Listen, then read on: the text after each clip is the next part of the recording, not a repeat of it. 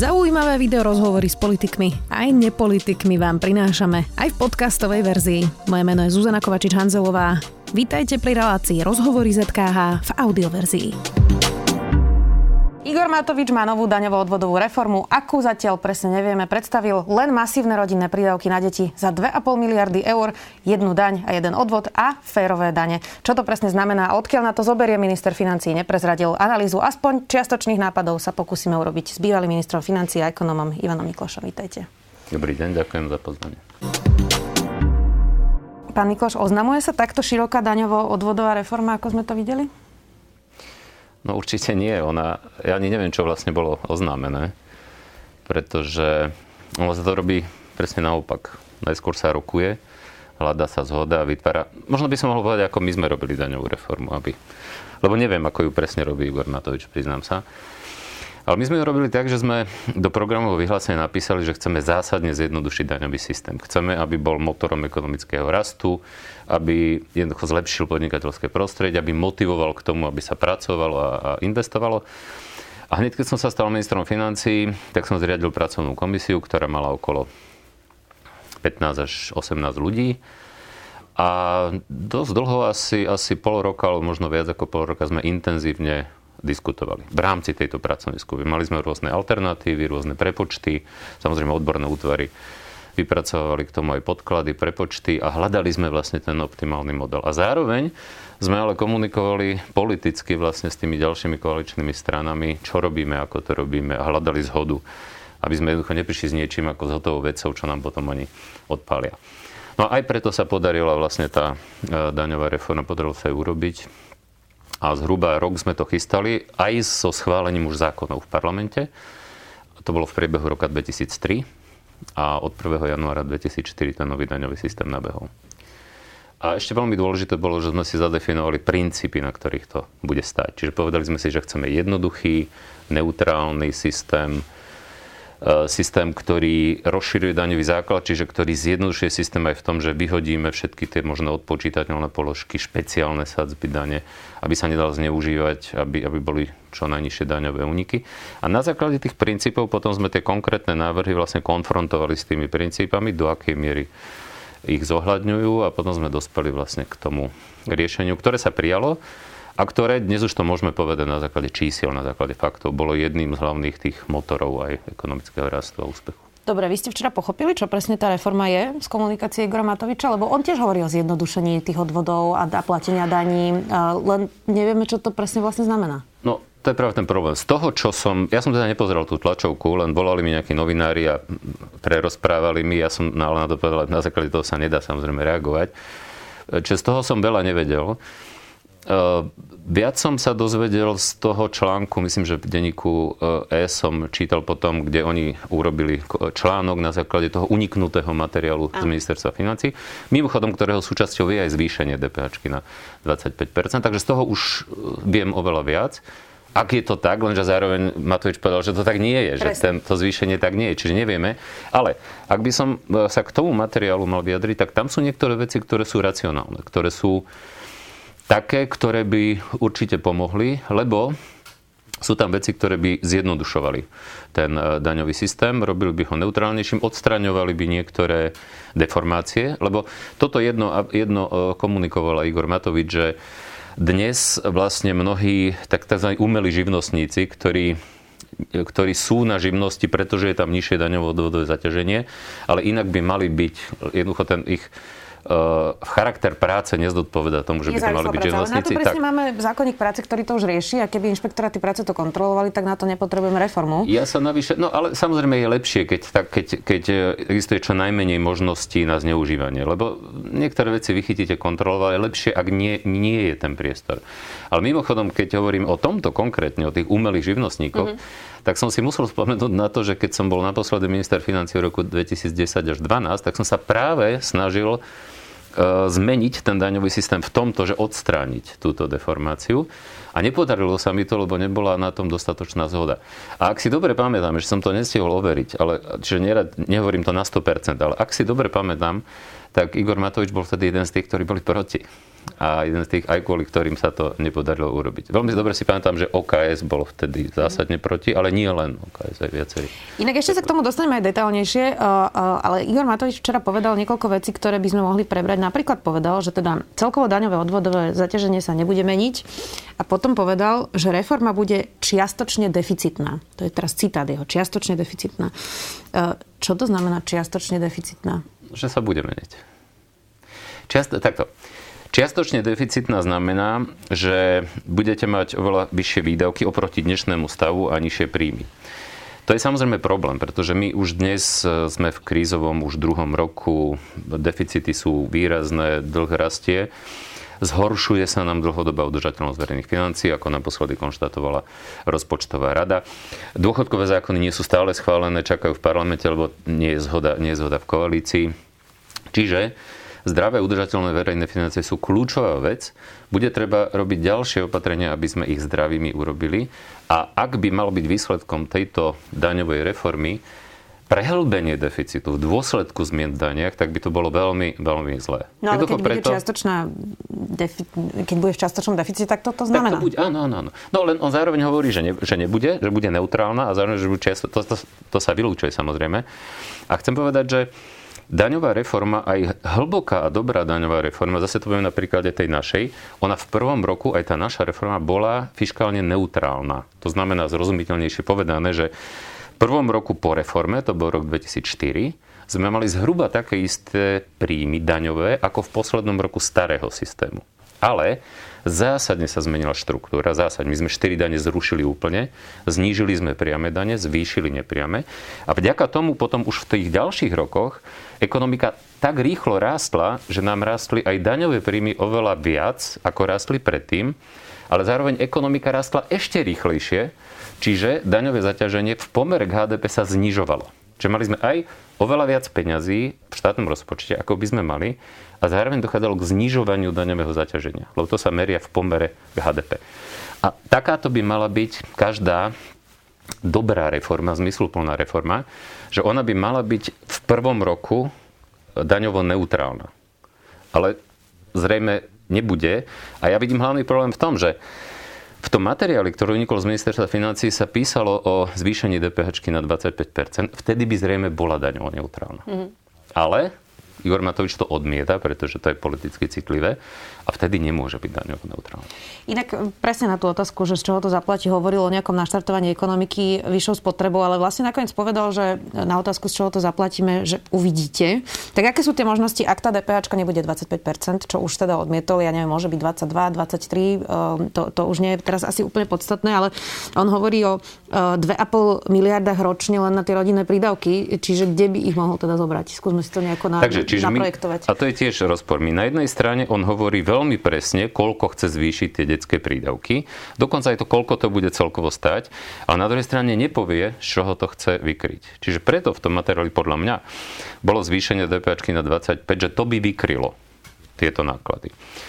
Teoreticky by sa samozrejme dalo a nakoniec aj v pláne obnovy, dokonca myslím, že aj v programu vyhlásení vlády je povedané, to, s čím súhlasí väčšina ekonómov, že treba zmeniť ten daňový mix. Že treba znížiť daňové zaťaženie práce, a, e, daňové a odvodové zaťaženie práce, to je veľmi dôležité. A že sa to dá vykompenzovať zvýšením niektorých nepriamých daní, ale nehovorilo sa o DPH, hovorilo sa o environmentálnych daniach a hovorilo sa o daní z nehnuteľnosti. No, len sa ukázalo, že na zvýšenie dane z nehnuteľnosti nie je ani politická vôľa, zdá sa, lebo už ešte predchádzajúci minister Heger vlastne už cúval, keď... Áno. A navyše ani nie sú vytvorené niektoré technické predpoklady, lebo na zvýšenie dane z nehnuteľnosti, ktorá naozaj je u nás o dosť nižšia ako priemerne v zahraničí, potrebujete mať cenové mapy. Cenové mapy vlastne určujú trhovú hodnotu tých nehnuteľností, aby, ste, aby sa platila vlastne tá daň z nehnuteľnosti z trhovej ceny. Vtedy je to e, spravodlivé. A my žiaľ Bohu, a to musím povedať, že som žasol, keď som sa teraz dozvedel, že my ešte nemáme tie cenové mapy, pretože my, my sme ich začali pripravovať ešte v roku 2005-2006. Potom za 4 roky prvej Ficovej vlády sa tom nerobilo vôbec nič. Potom, keď sme znovu prišli do vlády, sme znovu začali... A, a odtedy sa na tom neurobilo nič. Čiže je pravda, že aj keby to chceli, oni sa dajú zvýšiť tie, tie dane z nehnuteľnosti aj bez cenovej mapy, ale zase je to politicky citlivá záležitosť. Totižto zvýšenie každej dane je politicky citlivá. Uh, inak tá diskusia bola aj pri 13. dôchodku, že či by mali dostávať vlastne ten dôchodok všetci, alebo iba tí, ktorí ho najviac potrebujú. Či aj tí najbohatší majú dostávať 13. dôchodok. A teraz vlastne môžeme začať tú diskusiu aj pri tých rodinných prídavkoch. Jozef Mihal hovoril, že e, rozpočet nie je oslík od trasa, že teda by to nejako adresnejšie vedel urobiť a práve pre tie rodiny, ktoré to najviac um, potrebujú, lebo že to je solidárnosť. Igor Matovič, on viackrát zdôrazňoval, že prídavky na deti bude zvyšovať pre pracujúcich rodičov. To už je taký, také synonymum na Slovensku pre um, podľa mňa rasizmus, ale teda nechcem to až takto nazývať.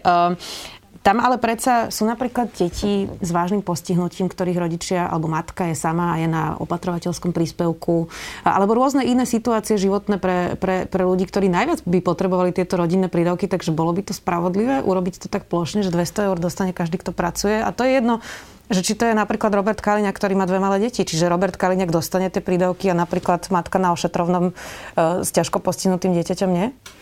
Takto vždy máte dilemu v tom, že Samozrejme je oveľa lepšie, oveľa spravodlivejšie, efekt, nakoniec aj efektívnejšie, menej nákladné, ak je to adresné. To je evidentné. Zároveň treba ale povedať, že s adresným vyplácaním sú spojené pomerne veľké náklady, aj finančné, ale aj náročnosť z hľadiska toho, aby ste naozaj zachytili tu, aby, aby to bolo naozaj spravodlivé. Čiže tá dilema je normálna, ona existuje v každej krajine, každá krajina sa rozhoduje do akej miery. Navyše, to ale súvisí aj s kvalitou verejnej správy, súvisí to s tým, či máte teda naozaj dobre fungujúcu verejnú správu, ktorá tú adresnosť vie aj odsledovať, aj adekvátne rozlíšiť rozdiely z hľadiska práve toho, čo, o čom hovoríte. Čiže to je legitímna téma. Ja by som si dokonca aj nedovolil v našich podmienkach tvrdiť, že jednoznačne lepšie je adresne, nejako veľa širšie alebo, alebo plošne. Čo sa týka tej, tej otázky, že on aj navrhuje, aby sa pokračovalo v tom, čo sme zavedli ešte aj my, že sme tie detské prídavky rozdelili na dve časti. Jedna je priama automatický prídavok na dieťa a druhý je daňový bonus. Čiže on, ak som teda dobre zachytil to, čo je tam navrhované, on navrhuje, aby to ďalej platilo. Toto rozdelenie cez pracujúcim. Tak, tak. Ale pracujúcim, tam, pracujem, tam má byť, myslím si, ak, ak som to dobre čítal a pochopil, tam, tam to má byť e, v závislosti od toho príjmu. Mm-hmm. Ja inak by som rada vychádzala z toho materiálu, on ho poprel. No, no veď čiže uh, ťažko povedať. ja, ja teda vychádzam nevidel, z toho... ja som videl len ten komentár. Ja, ja, ja vychádzam z toho, čo on hovoril na tej tlačovej konferencii a bolo toho teda málo, ale nevadí. Poďme k tým živnostníkom, o ktorých ste hovorili na začiatku. Teda chce e, zotrieť tie rozdiely medzi tým, že keď je niekto zamestnanec a živnostník v jednej firme a robia napríklad podobnú prácu, takže teda jedni platia nižšie odvody aj dáne. Argumentoval novinármi, ktorí teda niektorí pracujú na živnosť, ale je to teda z mojich skúseností menšina a, a už teraz by to malo byť nezákonné. Tak on komunikoval vlastne tých živnostníkov ako niekoho, kto okrada štát. A to sú ľudia, ktorí nemajú dovolenku, nemajú proste benefity, ktoré ponúka zamestnanie, nemajú nejakú pracovnoprávnu e, ochranu. E, tak to trochu znelo, ako keby naozaj to boli len podvodníci, ktorí obchádzajú odvody. Čiže má to zmysel naozaj takto masívne zvyšovať e, odvody a dane živnostníkom, ktorí často sú to ľudia, ktorí robia remeslá rôzne a naozaj to má opodstatnenie. Zase súhlasím s tým, že e, systém by nemal vytvárať e, nejaké diery alebo možnosti na obchádzanie, pretože ono je to zlé aj preto. A ja viem, že naozaj to nie je až tak masovo rozšírené. Ono to bolo predtým oveľa viac rozšírené, ešte v roku 2010. A ten problém je v tom, že ako náhle máte takéto diery v systéme, tak je to potom aj nekalá konkurencia, keď niekto zamestnáva týchto umelých živnostníkov, znižuje si tým náklady a iní majú náklady veľa vyššie aj na dane, aj na odvody. A to hovorím aj o zamestnávateľoch, nielen o tých. Čiže odstraňovať takéto diery je, je podľa môjho názoru nevyhnutné. A aj vtedy, keď už je to možno v menšej miere, ako to bolo. Čiže ja, ja sám o sebe ten zámer nevnímam negatívne, že to chce urobiť. Zároveň ale platí, že by sa mali zohľadňovať špecifika tých naozajstných malých živnostníkov. Proste tých ľudí, ktorí naozaj idú s kožou na trh, ktorí nemajú niektoré benefity, ktoré zamestnanci majú a ktorí mimochodom, lebo tam ide nielen o to zaťaženie, ale ide aj o administratívnu náročnosť daňových priznaní a podobných vecí. Lebo to sú často aj ľudia, ktorí sú menej vzdelaní, Čiže pre nich je oveľa náročnejšie, ak je tá e, administratíva s tým spojená oveľa, oveľa zložitejšie. Čiže ideálne by bolo, a zase, v žiadnej krajine to nie je ľahké, napríklad na Ukrajine to nadobudlo také rozmery, že je to systémový problém, že jednoducho už tých ľudí na tých, tých zvýhodnených, oni to hovorí, zjednodušený e, e, daňový systém, že tí najlepšie zarábajúci ľudia sú na tomto systéme. A potom tí chudáci platia veľa vyššie dane ako tí, tí bohatí ľudia. Že je to až absurdné a nespravodlivé.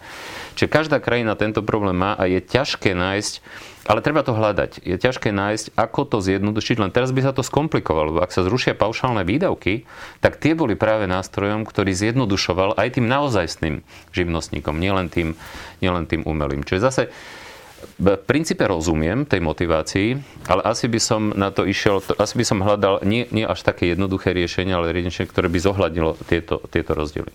Inak teda vymenovali sme tu niektoré veci, ktoré Igor Matovič spomínal, alebo ktoré tam možno budú. Ohlasil to teda na tlačovke ešte predtým, než to mal predrokované so svojimi partnermi, evidentne aj podľa tých eh, reakcií. Tak akú šancu dávate tejto reforme na úspech? No toto považujem za jeden z najvážnejších problémov. Navyše, keď e, sa bavíme o tom, že on, ono to niekde musí byť. Buď, buď zvýšite tie dane, to je samozrejme proti aj programovom vyhláseniu, ale nie len programovom vyhláseniu. Z, lebo my, keď sme robili daňovú reformu, sme áno, nepriame dane sme zvýšili, ale priame dane sme znížili a štyri dane sme zrušili.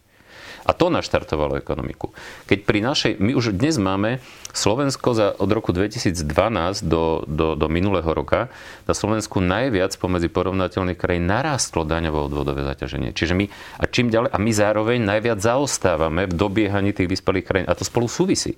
Čím je vyšší a horší aj ten daňový systém a horšie podnikateľské prostredie, tým máte menší ekonomický rast. Čiže ja predpokladám, a to súvisí s tou politickou dohodou, lebo ak si strany povedali, že, nechcú, že chcú zmeniť síce daňový mix, daňový systém, ale nechcú zvyšovať daňové zaťaženie a on prichádza s vecou, ktorá buď zvýši daňové zaťaženie, alebo zvýši deficit a oni si zároveň predsa vzali, že budú ozdravovať verejné financie.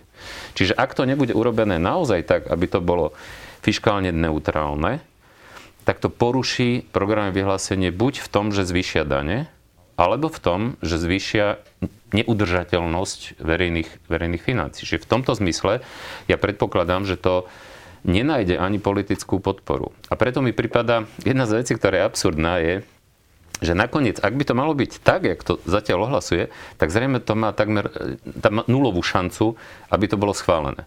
Čiže aký bude výsledok potom? Ďalší konflikt, generovanie ďalšieho konfliktu v rámci koalície a výsledok, výsledok žiaden. Tak čo by ste poradili Igorovi Matovičovi? Čo by teda mali byť nejaké základné piliere toho, čo by sa teraz malo udiať, aby sa naštartovala tá ekonomika, o ktorej No Igorovi Matovičovi, Matovičovi by som predovšetkým odporučil, aby zmenil svoje správanie a spôsob, akým funguje. Čo je ale asi po tom všetkom, čo sme za ten rok zažili, zažili nereálne. Pretože ja už som to povedal veľakrát a aj toto je ďalší dôkaz toho, že sa, že sa nezmenil. Jednoducho, predseda najsilnejšej koaličnej strany a donedávna aj predseda, predseda vlády musí, má najväčšiu mieru zodpovednosti za tlmenie konfliktov, hľadanie zhody a posúvanie dopredu. A Igor Matovič doteraz fungoval nie ako tlmič tých konfliktov a zjednocovateľ, ale ako generátor konfliktov. A nakoniec, najmä z tohto dôvodu nie je už dnes premiérom. Hlavným dôvodom toho, že Matovič nie je premiérom, nebol Sputnik. Sputnik bola len posledná kvapka, ktorú to všetko pretieklo. No a teraz, žiaľ Bohu, sa zdá, že aj vo funkcii ministra financí vlastne pokračuje v tom. A zase už prvé kroky Moskva, Budapešť, neviem. A t- tento spôsob ohlasenia daňovej reformy. A je to veľmi škoda, pretože hovorím, keď som, si, keď, keď som sa dostal už k viacerým informáciám, tak tam sú aj veci, ktoré sú veľmi racionálne, ktoré sú veľmi potrebné. Napríklad ďalšie rozšírenie toho daňového základu s rušením výnimiek od počítateľných položiek a podobne. Čo mimochodom je potrebná vec, ale aj veľmi citlivá. Tam, tam proste každé zrušenie vyvolá aj, aj odpor. Potom sú tam otázky toho, že on chce vlastne zvyšovať DPH na všetko okrem základných potravín. Čiže napríklad treba povedať, že noviny sú dnes v 10-percentnej sadzbe.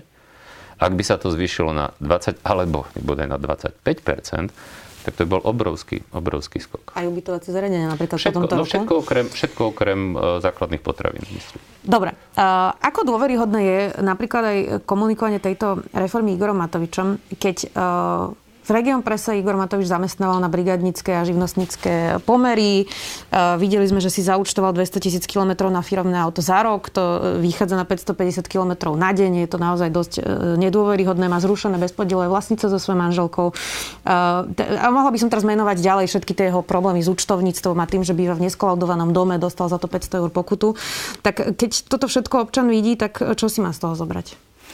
No to je, to je ďalší dôvod, prečo je to zlé. A ja by som to dal do kontrastu s tým, čo sme boli svetkami včera toho, e, toho, toho rozhodnutia pána Šeligu a pani Žitňanskej, ktorí urobili chybu, ale vyvodili z toho aj, aj dôsledky. Čiže to je naozaj úplne diametrálne iné politické správanie. A samozrejme ani toto, všetko, čo ste vymenovali, nepomáha veci. Posledná otázka. Vlastne tú reformu podľa toho všetkého, čo vieme, chystal ešte Eduard Heger a chystala sa mesiace vlastne na ministerstvo financí. Keď Igor Matovič prichádzal na to ministerstvo, eh, tak všetci odborníci hovorili, že to ministerstvo je najlepšie pripravené na uh, Igora Matoviča, pretože je naozaj profesionálne a sú tam odborníci. Tak títo pripravovali tú, eh, tú reformu. Nemôže to teraz naozaj skončiť tak, že Igor Matovič si k tomu síce urobí pár tlačovek, ale Eduard Heger si to už teda nejako ustráži, dokončí a zoberie si to pod seba a nakoniec to pôjde bez Igora Matoviča, ktorý, e, ktorý, ktorý teraz síce komunikuje, ale možno sa to udeje bez neho? Obávam sa, že nie. A ten dôvod je presne ten istý, ktorý je pri pláne obnovy. Že každá reforma, všetky reformy sú aj technický problém, aj politický, alebo nielen problém, výzva. E, príprava dobrého návrhu je najmä technický technická výzva, technický problém. To je presne tak, ako plán obnovy, ktorý je z, techno, tech, z toho odborného hľadiska pripravený na veľmi, veľmi dobrej úrovni. Ale oveľa väčší problém je tá implementácia. Implementácia musí byť cez zákony. A každá zmena aj v daňovom systéme vyvolá aj odpor. Pretože vy každá zmena z princípu vyvoláva odpor. Navyše, keď e, riešite alebo rušíte niektoré deformácie, z tých deformácií vždy niekto profituje. Ten, komu beriete tento profit alebo tieto zvýhodnenia, bude bojovať proti. Čiže tých dôvodov, prečo je ten politický manažment reforiem strašne dôležitý a dokonca ešte dôležitejšie ako tá technická časť. No, na technickú si najmete odborníkov. Je dôvodom, prečo si myslím, že ono by to bolo tak či tak politicky obrovskou výzvou, bez ohľadu na to, či to bude, či tvárou tej reformy bude uh, Igor Matovič alebo, alebo ňou bude Eduard, Eduard Heger. Jednoducho takto sa to, žiaľ Bohu, nerobí. Takže skončí to blamážou? To ja neviem, ale obávam sa, že... Veď už teraz, no, debatujeme o niečom, čo ani nepoznáme. A tie výroky sú v rozpore s tým, čo je napísané v tom, čo poznáme.